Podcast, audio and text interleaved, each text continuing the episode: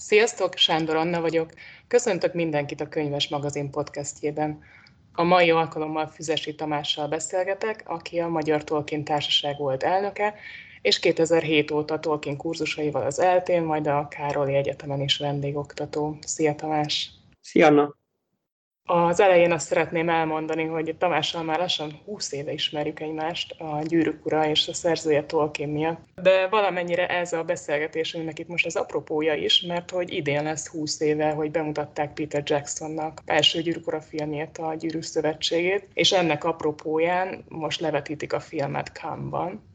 20 évvel azután, hogy bemutatták a filmet, kifutottak azóta már a hobbitos filmek is, mit tud még adni, vagy tud-e egyáltalán adni még valami újat ma Tolkien íróként?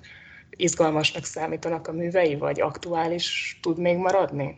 A Gyűrűk Ura könyvek 1954-ben és 1955-ben jelentek meg, és a 60-as évek első felére, olyan 62, 63, 64 körül már nagyon-nagyon népszerűek voltak. Ugye addigra megvolt az amerikai kiadás, és ugye egy elképesztő bődületes világsikerré vált. És az az érdekes, hogy ugye a filmek azok valóban 20 évvel ezelőtt, ugye 2001-ben mutatták be az elsőt, ehhez képest 1900, mondjuk így 65 és 2000 között eltelt 35 évben gyakorlatilag folyamatosan és egyre, bő, egyre növekvő módon volt népszerű, amiből azt lehet látni, hogy ez egy olyan könyv, amelyik nemzedékektől, élethelyzettől függetlenül népszerű, minden korosztályban újra és újra kitermeli azokat az embereket, akik valami miatt érzékenyek vagy rezonálnak erre a témára, vagy erre a történetre, vagy erre a fajta történetmesélésre. És nyilván, amikor a filmeket bemutatták az ezredforduló után, és most itt a Gyűrűk Ura filmekről beszélek, akkor természetesen ebbe ezért volt egy jelentékeny bővülés, és akkor volt egy 5-10 év, amikor Gyűrűk Ura, meg általában a Tolkieni témák azért az elsődleges driver ez a, a filmes ismertség volt. De utána szép csendesen ez így lassan elmúlt, nem teljesen, de azért lassan ki, elmúlt, és visszatért az az állapot, ami előtte volt, hogy önmagukban a könyvek és a könyveknek a rajongói azok, azok ugyanúgy jönnek, és azok, azok a nemzedékek, akik egyébként esetleg mondjuk Harry Potteren tanulták meg az irodalom vagy az olvasás szeretetét, vagy később mondjuk a trónokharca voltak, azokban az korosztályban ugyanúgy megjelenik, és amennyire a könyveladásokon lehet látni, meg egyébként ugye azokon a csatornákon, amiket a mi tolkításságos rendezvényeinken lehet látni, semmennyire nem csökken a, az érdeklődés. Ezen az érdeklődés, ezen az, az alap érdeklődésen, amit maguk a könyvek jelentenek, a filmek, ugye a két filmtriógia, meg talán Jövőre ugye az Amazonos sorozat az lehet, hogy egy kicsit még emelni fog, de az alap maga az fix, úgy tűnik. Most azért több nemzedéket láttál már, akár csak a Magyar Tolkien Társaságban is, hogy mit látsz, hogy mi az, ami, ami megfogja az embereket Tolkien világában? Ez a legnehezebb kérdések egyike, amit nagyon sokszor én magam is teszek fel önmagamnak, és általában is vizsgáljuk, hát például ha másért nem azért, hogy lássuk, hogy milyen alapon jönnek az emberek a Tolkien társaságba résztvevőként, vagy akár aktív tagként, szervezőként, és nehéz, nehéz megmondani. Nyilván biztosan érzékelhető, hogy egy kicsit másfajta embertípus szereti a Tolkien műveket, mint aki általában a fikciót, vagy általában a fantasy kedveli. És ez a specifikumban van valami, ami egyrészt a világnak az összetettsége, amelyik úgy tűnik nagyon megragadja az embereket, a világnak a rendkívül erős moralitása, a morális töltet és a morális tartalom is nagyon, nagyon sok visszaköszön, mint egy ilyen dolog, és hát valószínűleg azért az írás minőség, tehát ez a rendkívül kifinomultan kidolgozott, és a fikciós eszközöket is a maguk helyén és a maguk meghatározott pontjain eszközként kezeli, miközben sokkal mélyebb, sokkal általánosabb igazságokat fogalmaz meg. Talán ez az, ami a, ezek, amik megvannak. Illetve hát én még az egyetemi kurzuson elég sok van egy külön előadás egyébként, amelyik csak arról szól, hogy, hogy mi, vajon miért népszerű ennyire Tolkien, és ilyen időt, időtlenül, vagy sok több nemzedéken át, és ott azért azt is el szoktam mondani, hogy valószínűleg a, az a tény, hogy ilyen mitoszi módon dolgozza fel ezt a dolgot, az is bizonyos típusú emberekre nagyon erősen hat, mert ugye a mítosz az egy különleges dolog, talán már nem is irodalmi műfaj, hiszen abban a, a vallásos a művészeti és a tudományos világleíró rétegek azok ilyen kibogozhatatlanul összekeverednek. Nem egyszerűen csak művészi alkotás, hanem egyszerre egy a világmagyarázatot ad, egyben egy transzcendens magyarázatot is ad, tehát hogy ezek a dolgok így együtt talán, talán még ma is nagyon sok emberre hatnak. Tök jó, hogy ez itt szóba került, mert őszintén bevallom, hogy én egyébként íróként annyira nem tartom jónak Tolkient ami szerintem, meg, meg tehát több ilyen kritikával találkoztam már, hogy hát azért főleg a mai olvasó számára már azért lassú, meg egy kicsit talán szépelgő, meg akár unalmasnak is lehet helyenként nevezni, viszont, hogy ami, ami vitathatatlanul elképesztő benne, az pont ez a világteremtő képesség, tehát ez az aprólékosság, az a szintetizáló képesség, az a elképesztően sok forrásból egy ilyen önálló univerzumot képes volt létrehozni. Te erről mit gondolsz? Szerintem ez két különböző dolog, mind a kettőnek nagy mestere volt, tehát az biztos, hogy a világteremtő képességben ugye az a, a, az a fajta fikciós műfaj, amelyik egy valamilyen értelemben a mi létező valósághoz képest egy önálló, sok, sok részlettel kidolgozott e, alternatív világba helyezi a történeteit, ennek biztos, hogy Tolkien az egyik, hanem a legnagyobb mestere. Valóban egyszerűen az elméje el volt állítva erre, hogy ennek az alternatív világnak a minden rétegét, az emberi, az irodalmi, a történelmi, a filozófiai, társadalmi, politikai, mindenféle rétegét rendkívül egyszerűséggel és egy ilyen nagy természetességgel dolgozza fel. Ugye az a, ebben neki az a borzasztó zsenialitása, hogy egyszerre vannak dolgok, amiket hihetetlen részletességgel valóságosan kidolgoz, és tudjuk, hogy ugye több tízezer oldalnyi háttéranyag van ahhoz képest, mint amik a, a főművekben megjelennek, amikben elképesztő mennyiségben lehet látni, ahogy min, mindenféle dolog le van írva, ki van találva, sokszor, sokszoros fejlődésen van fejlesztve, de azért a másik fele is legalább ennyire fontos, hogy, hogy akkor is jól tudja kezelni ezt az eszközt, amikor nem dolgozza ki. Nagyon sok olyan dologban lehet ilyen versenyeket tartani, hogy amikor Tolkien tesz egy utalást, valami, valahol mondjuk a gyűrűk ura valamelyik pontján, akkor vajon az utalás mögött van-e egy 150 oldalas tanulmány valahol a Tolkieni hagyatékban, vagy nincs semmi? Mert olyan zseniálisan hozza ezt az érzést, hogy a háttérben ott van egy összetett világ, hogy ez akkor is működik sokszor, amikor valójában azt a részt mondjuk nem dolgoztak ki teljesen. Ez az egyik rész. De szerintem az irodalmi minőség azért ez egy nagyon, nagyon összetett dolog, nem tudom, most elővesszük a, nem, és tényleg nem azért mondom, mint hogyha lebecsülném, de ha elővesszük a Szigeti Veszedelem művet, ami még mindig hogy vaskosan jelentékeny része a magyar irodalomnak, ami egyébként egy jó mű, de azért ott is, hogy mondja, mai, különösen mai szemmel az írásminőség, meg sok minden másban azért vannak ellenérzéseink, arról nem is beszélve, hogy valószínűleg a barok a magyar irodalomban is találnánk jobb darabokat, mint ez, nem is beszélve a tágabb merítésből. Tehát az, a, a, az minőség az egy, az egy összetett dolog. A mai művekkel való összevetés is egy nem egy feltétlenül szerencsés dolog, mert nyilván, ha a mai fikciós művekkel vagy fantasy művekkel vetjük össze, akkor mondhatjuk azt, hogy valóban egy kicsit lassú, egy kicsit különösen, ahogy elindulnak a dolgok. A másik oldalról viszont, hogyha mondjuk a, a nem feltétlenül ennyire a pergős és izgalmas 21. századi eh, cselekményekkel vetjük össze, akkor azért ez nem biztos, nem biztos, hogy így van. Amit ki akartam hozni ebből, hogy összegészében viszont valójában a, szerintem az írásainak a minősége sokkal inkább ez a, a mitológikus gondolat. A, ez az univerzális világmagyarázat, amivel visszanyúl a, ugye a kultúránknak a legalapvetőbb szintjéig, amikor még mítoszokban képzeltük el maguk körül a világot, és a mítoszok voltak azok, amik magyarázó erővel bírtak minden szintjén a világ megismerésének, és szerintem Tolkiennak a zsenialitása inkább ebben van. Tehát e, ehhez legfeljebb eszköz a, a világteremtő képesség, azok a mitoszai is remekül működnek egyébként, amik mögött nincs ennyire összetett, kidolgozott háttérvilág.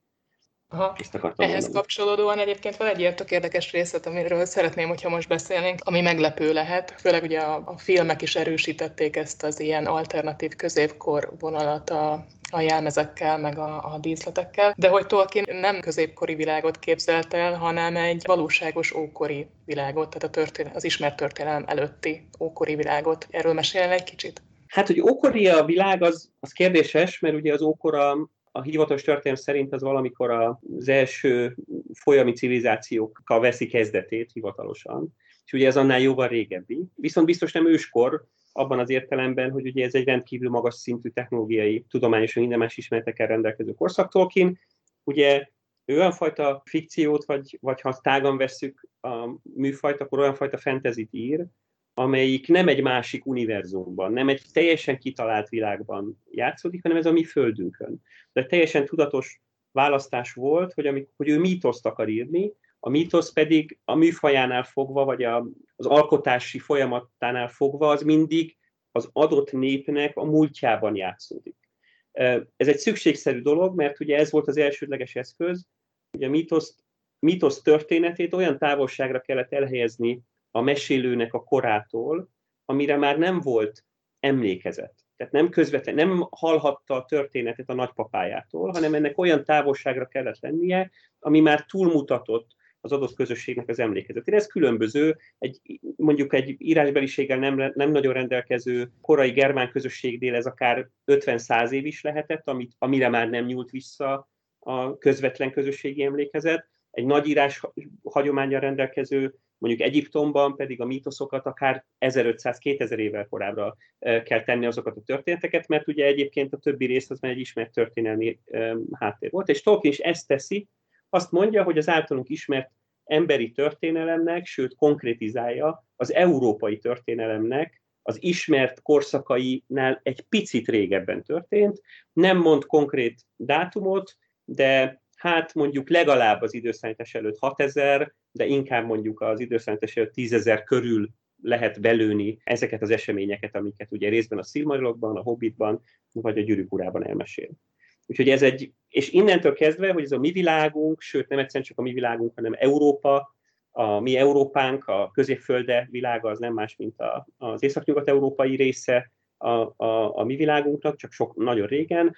Igen, ez egy jelentékeny különbség, amikor egyszer Tolkien megkérdezték, hogy akkor mégis akkor hogyan kellene elképzelni az ő szereplőit, akkor egészen konkrétan azt mondta, hogy hát nyilván leginkább ilyen ókori természetű dolgokat lehet elképzelni, tunikát, meg köpenyt, meg ilyeneket, szóval az, hogy ezt mi általában középkoriasan ábrázoljuk, annak érdekes módon az a oka, hogy ugye Tolkieni művekből aztán a későbbi, a 60-as, 70-es, 80-as éveknek a nagy fantasy boomja során létrejött általános fantasy zsáner, az az, az kimondottan, vagy leginkább középkori, alternatív középkori settingekben e, játszódik, és akaratlanul is ez az egyébként Tolkientól független, bár nyilván azért jelentékeny hatást gyakorolt rá, dolog vetítődik vissza, különösen azért, mert a 80-as, 90-es években, majd a filmekben azok a festők, vizuális művészek, akik vizualizálják a középföldi világot, ők elég jelentékeny mértékben ilyen középkorias befolyás alatt állnak. Ugye a filmnek is az egyik fő dizájnere John Howe egy teljesen közismert középkor rajongó, aki egyébként civilbe szokott még lovagik tornákon is részt venni, és aztán ahogy ők megjelenítik ezt a világot, az, az akaratlanul is egy ilyen európai középkori látszatot kelt. Ez nem igaz. Tehát, hogy emögött nincsen sem írói szándék, sem, de tetejében bizonyos szempontból kimondottan ellentétes is azzal, ahogy Tolkien ábrázolni kívánta a történéseket, vagy ahogy ő el akarta helyezni ezt a mi történelmi kontextusunkban. Az előbb már te is említetted, hogy Tolkien hatalmas háttéranyagot dolgozott ki a világához, és ennek nem elhanyagolható része az, hogy ő ugye Oxfordban volt filológus, tehát régi irodalommal foglalkozott, és ennek kapcsán ő például több nyelvet, illetve írásrendszert is kidolgozott. És a kérdés az, hogy ezek egyébként mennyire használhatóak mondjuk így a mi valóságunkban. Ennek az apropója az, hogy pont most volt nem régen hír, hogy a lefordították az Alice Csodaországban Klingon nyelvre a Star Trekből, és hogy hogyha most mi itt akarnánk, és mondjuk mind a ketten nagyon elmélyedtünk volna mondjuk a nemes tündéknek a, a nyelvében, akkor tudnánk mondjuk most itt a podcast keretében kvenyául beszélgetni? Többé-kevésbé tudnánk. Az úgynevezett mesterséges nyelvek közül, amiket ugye irodalmi vagy bármilyen más apropóból készítettek el, hosszú ideig ugye a 80-as években még a Kvenya volt az egyik, amit legtöbben használtak, beszéltek, amelyiken a legtöbb fordítás is született. A Tolkieni világhoz kötődő ilyen nyelvészkedés, vagy, vagy nyelveknek a, az amatőr tanulmányozása az nagyon elterjedt volt, és egyébként a Klingon volt az, amelyik aztán népszerűbb lett, vagy elterjedtebbé vált, hogy a Star Trek sorozatok és ugye egyre szélesebb körben terítődtek, és ahogy egyre inkább előtérbe került, hogy azért a, a Star Trek mögött is már kidolgozódott egy elég részletes univerzum, és a Klingon nyelv az nem egy bonyolult nyelv, ne, nem annyira nagyon összetett, és hát elég van egy erős stílus hatása, úgyhogy ezt nagyon sokan kezdték el használni, de hosszú ideig a, a Kvenja az legalábbis fejfej mellett volt, a nemes tünde nyelve fejfej mellett volt a Klingonnal. Igen, lehetne. Hát van több ezer szó, amit ismerünk, a nyelvtani rendszernek a legnagyobb része az ismert. Ugye az a baj a Tolkieni nyelvekkel egyébként, hogy Tolkien maga a nyelveit eszköznek tekintette, mindkét irányból. Ő gyerekkorától kezdve szenvedélyesen szerette a nyelveket, olyan szinten is, hogy szeretett nyelveket készíteni, és ugyanígy szenvedélyesen szerette a mítoszokat, a régi történeteket, olyan szinten, hogy már gyerekkorától, vagy a gimnazista korától kezdve szeretett írni is mítoszokat, és a kettő benne összekapcsolódott. Azt mondta, hogy egy régi nyelv az addig csak egy szavak és nyelvtani szabályok összesség, ami, ami őt nem érdekli, amíg nincsenek történetek írva rajta. És egy régi történetről mondja ő, az meg nem függetleníthető a nyelvtől, amin készült. Nem véletlenül, hogy ő pont filológus lett, ugye ez az a tudomány, ami ma már egy kicsit kikopott, a, a, talán a klasszika filológiaként még megmaradt, de ugye a filológia az a tudomány, amelyik a régi szövegekkel foglalkozik, általában olyan nyelvű szövegekkel, amik nyelveken már nem nagyon beszélnek az emberek. És itt egyszerre az, aki filológus kutató, annak egyszerre kell a szövegeknek az irodalmi kutatásával, és egyben azzal a nyelvvel is foglalkozni, amelyiken a szövegek készültek, hiszen az már nem egy élő nyelv, ebből következően annak a megértése, azon való olvasás, esetleg írás az önmagában is egy teljesítmény. Úgyhogy ezért egy filológus kutatásban a nyelvi réteg és az irodalmi réteg az, az borzasztóan össze tud keveredni, és Tolkien egész élete erről szólt, a tudományos élete is egyébként, meg a kreatív élete is, az irodalmi élete is, hogy, hogy igyekezett ezt a folyamatot a, a, mesterségesen újraalkotni, tehát hogy mindig olyan történeteket írt, amihez kitalálta a nyelvet is, amelyiken eredetileg megíródott, és ezek befolyásoltak egymást. Ha kitalált valami jó pufa dolgot a nyelvben, akkor azt előbb azt megpróbálta valahogy beleépíteni a szövegekbe, ha pedig a szövegek valami érdekes dolgot hoztak össze, az esetleg visszahatott a nyelvre, erre nagyon, nagyon szép példák vannak egyébként, ahogy, ahogy ezzel, a két, ezzel a két réteggel játszik. Viszont az a probléma, hogy... Hat, mert ez egy tök izgalmas rétege amúgy a nyelvnek, ilyen, ilyen nyelvfilozófiai dolgoktól, hogy foglalkoznak ezzel, hogy most van-e valamire fogalmad egy nyelvben, vagy nincs, és az befolyásolja a gondolkodást meg oda-vissza. Tolkiennél tudnál erre példát mondani?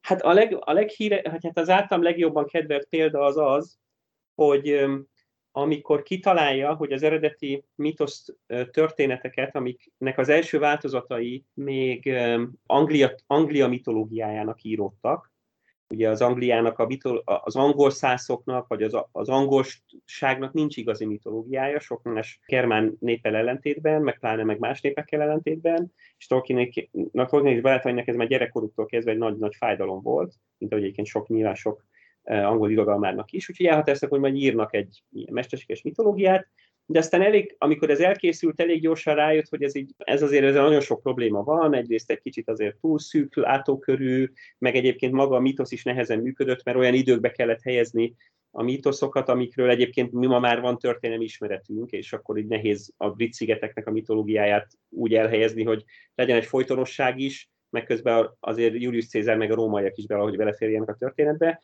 Úgyhogy ez átalakult egy ilyen összeurópai, sőt egy idő után egy ilyen összkeresztény általános mitológiává, és ugye ennek a második fejezete volt a Numenor, a Numenor történet, amiről egyébként reméljük, hogy elég sokat fogunk hallani majd az Amazonos sorozatban, hiszen az pont ezt az időszakot dolgozza fel. És ugye Numenor szigete az a majdnem kontinensnyi méretű sziget, amit a égi hatalmak az embereknek, az emberek legkiválóbbjainak adnak azért jutalmul, mert részt vettek a korai harcokban a, a világ ellensége e, Morgoth ellen, e, és hogy itt elképesztő, fantasztikus gyönyörűség, gyönyörű és gazdag és kreatív és e, minden szempontból tökéletes életet élhettek az emberek, majd eltelik néhány ezer év, és az emberek korrumpálódnak, megromlanak, elkezdenek irigykedni a halhatatlanokra, és ez egészen odáig fajúból végül fel, fellázadnak és háborút indítnak, indítanak ellenük, és ennek a büntetéseként ugye a sziget elsüllyed, eltűnik a világból az egész, ez a fantasztikus kultúra. Ugye Tolkien tudatosan úgy írja meg ezt a sztorit, hogy mindazzal, amit ő elmesélt már korábban saját mitológiájáról, azt ezzel a momentummal a mi ismert mitológiai hagyományunkkal is összekapcsolja, mondván, hogy Númenor szigete nem más, mint Atlantis. Tehát, hogy Atlantis, a, a, a görög Atlantis hagyomány pont, lett volna az a pont, ahol a Tolkien mitológia és az ismert, ismert európai mitológia egy ponton összeér. És ezt egy olyan eszközzel próbálta meg elérni, hogy ugye azt mondja, hogy Numenornak az a neve, hogy Numenor, de amikor ugye már elsüllyedt, meg eltűnt a világból, akkor a kevés túlélő már nem nevezte Numenornak, mert ezt egy kicsi, ugye Numenor az az ajándék földjét jelenti, és mondván, hogy az istenek visszavették, vagy hát az égi hatalmak visszavették az ajándékot, ezért már nem lehet az ajándék földjének nevezni, és ezért elkezdték Akalla Bethnek, vagyis az elbukottnak nevezni. És azt mondja Tolkien erre, hogy és az, ez az Akalla Beth kifejezés, az elbukott, ez kvenyául úgy hangzik, hogy Atalante. Hm. És, és hát elég sokat dolgozott, hogy a Kvenya szabályokkal kijöjjön, hogy az elbukott az éppen az Atalante szóra szót hozza ki, hiszen aztán azt mondja, hogy ez az Atalante Kvenya szó az, ami mindenféle átételeken keresztül a görögbe megjelenik, mint Atlantis. Úgyhogy ez egy ilyen, e, ez azon kevés pillanatok egyike, amikor a történet alakította a nyelvet nála. Tök jó. A másik irányra, másik irányra meg az a legismertebb példa, hogy a Kvenyában van egy olyan nyelvi szerkezet, hogy a, a többes szám első személynek annak két különböző alakja van. Ez egyébként több nyelvben is van, ugye pont a, a magyarban meg az angolban nincs, tehát hogy amikor azt mondom, hogy mi, és beleértelek téged is, akivel beszélek, beszélünk, az, az a beleértő mi, meg amikor azt mondom, hogy mi, és azt, azt értem alatt, hogy te, akivel beszélek, az nincs benne, hanem aki mi, akik itt ezen az oldalon vagyunk, a kizáró minek a, a fogalma, ez, ez a kvenyában meg van különböztetve. Uh-huh. És ez egy nagyon, ugye nyilván aki olyan nyelvek beszélőinek, aki ezt nem ismeri, azoknak ez egy elég különleges nyelvi forma. És amikor Frodo, nem tudom, emlékszel arra a történetre, amikor Frodo találkozik a, a Gildorral és a tündékkel az erdőben, még a gyűrűk ura elején, akkor ugye akkor mond egy kvenya, kvenya köszöntést, ugye kvenya köszönti őket, ott elmondja azt a kis rövid szöveget, hogy a, a csillag ragyogta be a találkozásunk óráját, és akkor ott a, ugye az, a találkozásunk kifejezésben a beleértő mi kifejezést használja, tehát hogy már mint a találkozása, akikkel beszél Gildoréknak, meg az övének, és, az, és amikor Gildor mondja, hogy hát ez milyen mesteri tudója a kvenya nyelvnek ez a kis hobbit, és ne beszéljünk előtte még a nemes tünde nyelven sem, hát mert hát láthatóan nagyon jól érti, az pont ennek köszönhető, hogy ezt a nagyon finom, kifinomult nyelvi eszközt is használja Frodo. Tolkien nem bírt magával, hogy ezt a dolgot valahogy ne szülje be a történetbe, miközben nyilván egyébként ez sok-sok évtizeddel később derült ki, ez a turpisság, amikor már kellően ismerték a, a hagyatékból feltárták a krenya nyelvnek a szerkezetét, és kiderültek ezek, a, a, ezek az apróságok. Tehát ez egy ilyen kis easter egg volt a szövegben. Igen, igen, igen. igen. Csak, csak ugye Tolkiennel ez nagyon érdekes, mert ő nem mindig érzékeli, hogy valamiből easter egg lett, amit ő nem annak szánt, csak ugye olyan, olyan sok rétegben próbálta ezeket a hivatkozásokat, a saját mitológiájának a különböző rétegeit felépíteni, hogy rengeteg olyan rétege van, még a gyűrűk urának is, amit, amiről szerintem Tolkien azt gondolta, hogy ezt simán fogják az olvasók elsőre, miközben nem, mert hogy nem értik, a, tehát bizonyos háttérismeretek nélkül nem érthető az az utalás. Tolkien ugye rengeteg jegyzetet hagyott hátra, és a legnagyobbnak szánt művét, a Silmarilokat, ezt valójában a fia nemrég elhunyt Christopher Tolkien állította össze és adta ki. Most ennek a hagyatéknak a feldolgozása egyébként hol tart? A hagyaték valójában több részből áll, van az irodalmi hagyaték, amelyikben elméletileg a, a valamilyen formában a legalábbis ilyen irodalmi mű alkotás előkészítéseként készült anyag van, vagy amiből valamikor, valahol, valamilyen formában esetleg Tolkien szeretett volna e, valamit megjeleníteni. Most ennek a e, ezt teljes egészében Christopher Tolkien kezelte, és ezt mi már többször úgy gondoltuk, hogy ennek a, ennek a feldolgozása már többszörösen véget ért. Első körben, akkor a 90-es évek végén a középfölde históriája sorozatnak a 12. kötete megjelent, akkor elméletileg a végére ért Christopher a, a teljes írott hagyatéknak, irodalmi hagyatéknak, és ezt ki is adta. Ugye Tolkien azon kevés írók, két, nem csak az, az érdekes benne, hogy azon írók közé tartozik, ilyen elmondhatatlan mennyiségű irodalmi háttéranyagot hagytak hátra a műveikhez, hanem azok közé tartozik, hogy ez majdnem hiánytalanul publikálva is van, hiszen ebben a 12 kötetben Christopher gyakorlatilag nem tett mást, mint, mint az összes kéziratot, majd hogy nem az eredeti formájában minden töredékességével, hiányosságával együtt ö, ö, megjelentetett, és ö, ö, akkor azt mondtuk, hogy vége van. Aztán Christopher a 2000-es években, az utolsó 20 évben folyamatosan jelentetett meg olyan dolgokat, amikről részbe tudtuk, hogy van. Ugye a Tolkieni hagyatékban lévő az Arthur mondakörnek egy feldolgozása, a Beowulfnak és általában a, a északi germán mitológiai hagyomány egyfajta feldolgozása. A finn mitológiához is van egy, mint kiderült, írt egy hosszabb szöveget, és ettől függetlenül tetejébe a középfölde világának van játszódó történetekből is kerültek elő. Ugye megjelenít a Hurin gyermekei, majd a Beren és Luthien végül a, a Gondolin bukása, amelyik mind bizonyos szempontból a, az irodalmi hagyatéknak részei voltak. Igaz, ebből valójában csak a Hurin gyermekei jelentettek ténylegesen bizonyos kisebb mértékekben új szöveget, vagy új szövegváltozatot. Gondolin bukása és a Feren és Luthien azok valójában a, csak a középfölde históriája sorozatban megjelent különböző szövegváltozatoknak egy ilyen tematikus válogatása. De ezzel együtt is azért ezek mind-mind külön-külön elég megdöbbentőek voltak a Tolkien szerető olvasók, és egyébként a Tolkien kutatók számára is bizonyos szempontból. Úgyhogy ez az egyik fele. Ez szerintem azért most már nem hiszem, hogy ebben maradtak olyan részek, amik, amik így, így, hogy Christopher is elvileg az volt a cél, hogy az élete végéig azért mindennel végezzen, ő is azt mondta, hogy nincs több. Van a hagyatéknak egy másik fele, a nyelvészeti, méghozzá egy pontosabban ugye a saját maga alkotta nyelvekre vonatkozó hagyaték. Ez is két részre van osztva. Az egyik fele Amerikában van, egy amerikai kutatócsoportnál van most már hát lassan 40 éve, a másik pedig egy, egy brit kutatócsoportnál van.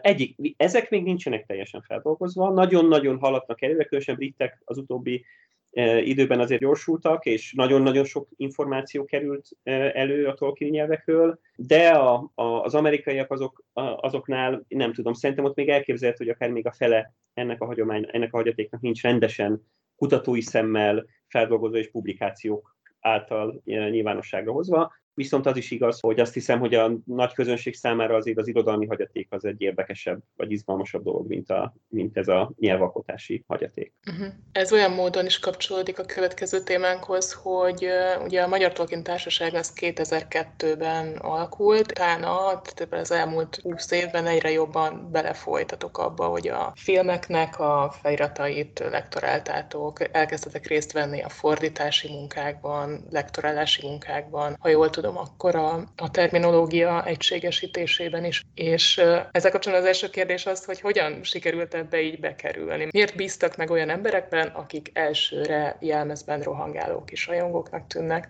Ez nem volt, nem volt könnyű, és igazából azért ezt nem, nem gondolom, hogy ez most akkor mi bekerültünk ennek a dolog, végleg és végérvényesen bekerültünk ebbe a dologba. Volt egy időszak a film, filmek után, amikor a kiadók ugye érezték, hogy ezek a Tolkien témák nagyon üzletileg is, meg, meg egyébként is ezek, ezek jó témáknak tűnnek. Tudták, hogy rengeteg mű van angolul, ami, magy- ami magyarul még nem elérhető, és az egészben egyébként úgy keveredtünk bele, hogy néhány kiadó megkeresett minket, hogy tudunk-e mit ötleteket adni, vagy esetleg tudunk-e szakértőket adni, amikor éppen fordítani akarnak valamit. Ugye olyan kiadók, ezek kisebb kiadók voltak, akiknek nem voltak olyan szerkesztőik, vagy olyan hagyományaik, amik, a, amikre építkezhetek volna, mellékesen egyébként ez szerencse, mert hogy valójában a, a, látva a, a Gyűrűk urának, vagy a Hobbitnak a, az első kiadásai, de bizony szempontból, bár az, az még, még az a legjobb szöveg, a szimajokra is igaz ez, egyszerűen ugye megfelelt ennek a nagyon bonyolult irodalmi hagyatéknak, meg irodalmi konstrukciónak az ismerete nélkül a fordítás is rendkívül nehéz. Úgyhogy elég hamar megtaláltuk azt a, azt a dolgot, hogy a kiadó szeretett volna jó minőségű, a rajongók által is működőképes szövegeket találni, meg fordítani, meg, elő, meg elkészíteni. Mi meg ugye nagyon szerettük volna, hogyha minél nagyobb mennyiségben állnának rendelkezésre magyar nyelven is a Tolkieni művek, úgyhogy szerintem ez egy ilyen gyümölcsöző kapcsolat volt. Ez nagyon változatos volt, ugye van olyan könyv, igaz nem Tolkieni alapműről beszélünk, hanem másodlagos forrásokról, aminél egészen odáig jutottunk el, hogy a MTT vagy a Tolkien Társaság szakértői végül aztán mindent ők csináltak a könyvben, a tördeléstől, a borítógrafikán át, a teljes fordítás, lektorás, minden más ott készült, a kiadó tulajdonképpen fogta a készanyagot és elküldte a nyomdába. És ugye vannak olyanok, amelyiknél meg, meg a kész szövegben néhány nagyon-nagyon kirívó terminológia, nevezéktani javítást kértünk a kiadótól, és akkor azokat tették bele, minden más szempontból egyébként semmi közünk nem volt a kiadáshoz. Úgyhogy elég széles a skála. Ugye most zajlik a nagy-nagy vállalkozása, középfölde históriája sorozatnak a kiadása, amit a, a Helikon kiadó végez. Most fog megjelenni az ötödik kötet, amivel egyébként mi már jó régen végeztünk, de most fog sorra kerülni a, a, az, hogy a ténylegesen e, nyomtatásos és már zajlik a hatodik kötetnek a fordítása. E, ebben is nagyon változatos volt olyan, voltak olyan kötetek, ahol mi csináltuk a fordítást is, e, és vannak olyan kötetek, ahol már leginkább csak a terminológiai javításokat, vagy bizonyos háttérmunkákat, például az ilyen nagyon időigényes indexelést, az indexnek az összeállítását, vagy névmutató összeállítását végzik a társasághoz kapcsolódó emberek, Úgyhogy széles a skála, hát nem tudom, gyaníthatóan az, az lehetett mögötte, hogy szerencsés volt a pillanat, nekünk voltak ötleteink, meg volt némi szaktudásunk a kiadóknak, meg kevesebb ötletük volt és kevesebb szaktudásuk, és akkor ez így egy kicsit kívülről belekerültünk ebbe a, az egyébként nagyon zárt és nagyon nehezen meghódítható fordítói kiadói tevékenységbe. És mi volt az, ami a fordítási, lektorálási, terminológiai munkák kapcsán így a, a nagy kihívásokat jelentett? Két nagyobb dolgot tudok kiemelni. Az egyik az, hogy ugye önmagában Tolkieni műveknek a, a nevezéktan az, az valószínűleg, és most ez szerintem nem túlzás, a világirodalomban a legbonyolultabb, mert uh, teljes Tolkien életműben az összefüggő, egymással kapcsolatban álló, tehát nem a független, hanem az egymással kapcsolatban álló középfölde tematikai művekben körülbelül, hát van olyan 7-8 ezer név. És nyilván amikor egy olyan szöveg tömeget kell mondjuk fordítani értő módon, amelyikben ilyen mennyiségű név van, és tetejében ezeknek a neveknek egy nagyon bonyolult szabályrendszere van, hogy melyiket kell lefordítani magyarra, és melyiket nem szabad lefordítani magyarra, mert hogy mi, ezek a nevek különböző nyelveken vannak ebben a fikciós múltban, és a különböző nyelvek között van olyan, amit Tolkien lefordított angolra, akkor azokat le kell fordítani magyarra is, és vannak olyanok, amiket, amiket nem fordított le, azokat nem kell lefordítani, és tetében vannak olyan nyelvek, amik félig vannak lefordítva angolra is, és azokkal meg még külön nehéz eldönteni, mert, ezek, mert ezeket Tolkien általában angolhoz közel álló nyelvekkel való rokon szavakkal fejezte ki. Mondjuk egy csomó olyan név van, ami félig ó-angol, félig mai angol, és akkor ezt most így nyilván ezt szinte lehetetlen refordítani, mert, mert ugye az a, a, a magyar és az ó-angol között nem nagyon lehet ilyen átmeneti formákat találni. Esetleg ó-magyarra lehetett volna fordítani ezeket a dolgokat rendesen, de hát az meg nem is ismerjük elég jól. Szóval, szóval tehát ez önmagában az a tény, hogy ilyen mennyiségű és ilyen eleve multi, multi sok nyelves környezetként megalkotott nevezéktanak kell foglalkozni, ez elmondhatatlanul bonyolult. A másik, mi nehézség, hogy amikor elkezdték magyarra fordítani a könyveket, ugye a Gyűrűk urával kezdődött, kicsit később jelent meg a, a Hobbit, bár egyébként ezt nagyjából egy időben fordították egyébként, aztán megjelenik a, a, ugye jóval később a színmagyrok, aztán utána még a többi kötet. Az első háromnál, az első kettő még biztosan, de még a harmadik és bizonyos szempontból a fordítók nem ismerték a teljes háttértörténetet. És egyébként még, a, tehát, tehát nem csak arról van szó, hogy esetleg pontatlanul fordítottak valamit, hanem teljesen jó fordításokkal is rendkívül zavaróvá válik, hogy ugyanaz a név, az mondjuk már egész máshogy van fordítva a különböző kötetekben. Azt szoktam erre mondani, képzeljük el azt a helyzetet, hogy valaki lefordítja az Iliászt magyarra, és egy teljesen másik fordító lefordítja az Odüsszeját magyarra, és mindenki irodalmilag tökéletes fordítást alkot, csak éppen mindenki kitalálja a saját neveit. Ugye ezt a rengeteg beszélő neveket, a állandó jelző szerkezeteket, azokat a visszatérő fordulatokat, amik a, a Homéroszi műveknek ezt a gyönyörű, sok szempontból ezt a gyönyörűségét adják, ezeket teljesen máshogy fordítanák a, két, a, a két műben, és így esetleg fel se lehetne ismerni mondjuk, hogy ugyanarról a szereplőről van szó, mert hogy mondjuk egész más a neve. Ez elég zavaró lenne. Úgyhogy itt is volt egy ilyen hatás, hogy a különböző fordítók nem egységesen használták a, ezeket a dolgokat. Ezzel meg az a nehézség, hogy azért nagyon benne van a, ezek a fordítások belekerültek a köztudatba, minden fordító azért ragaszkodik valamilyen értékben az ő invencióihoz, helyesen egyébként, mert a magyar fordításokat nagyon jó fordítók fordították, és nagyon, nagyon jó fordítások a maguk önerejénél fogva. Úgyhogy itt meg, ez meg egy küzdelem, ma is az egyébként, hogy akkor hogyan kell fordítani helyesen, különösen azokat a szavakat, amiknek már van fordításuk. És mind a két irányban van harcunk.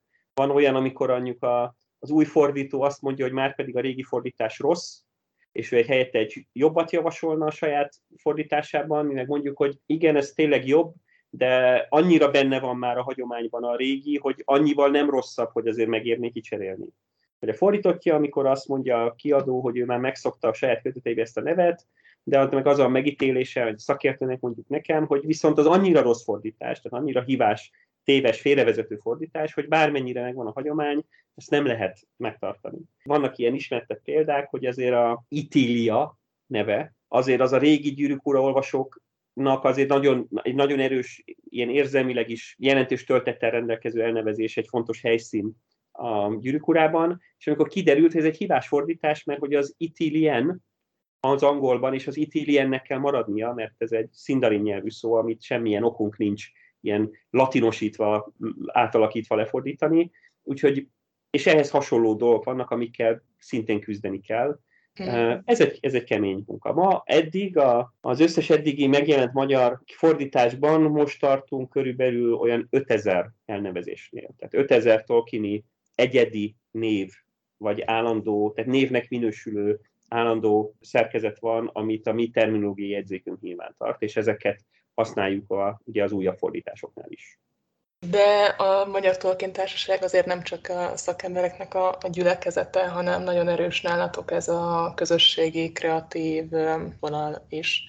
Erről még egy kicsit így a vége felé tudnál mesélni? Mit jelent mondjuk a Magyar Tolkien Társasághoz tartozni? Ahogy korábban mondtam, már eleve az is egy rejtély, amit nem feltétlenül tudunk pontosan megfogalmazni, hogy miért is népszerű magában a Tolkieni világ, és miért van az, hogy minden nemzedék újra és újra felfedezés. Nagyon sok ember nagyon nagy érzelmi intenzitással válik a Tolkieni műveknek a szeretőjévé. Ennél még egy nagyobb rejtély, hogy miért van az, hogy hogy van egy bizonyos embercsoport, nem minden Tolkien rajongó egyébként, de a Tolkien rajongók egy bizonyos csoportja, akik meg nagyon jól érzik magukat egymással.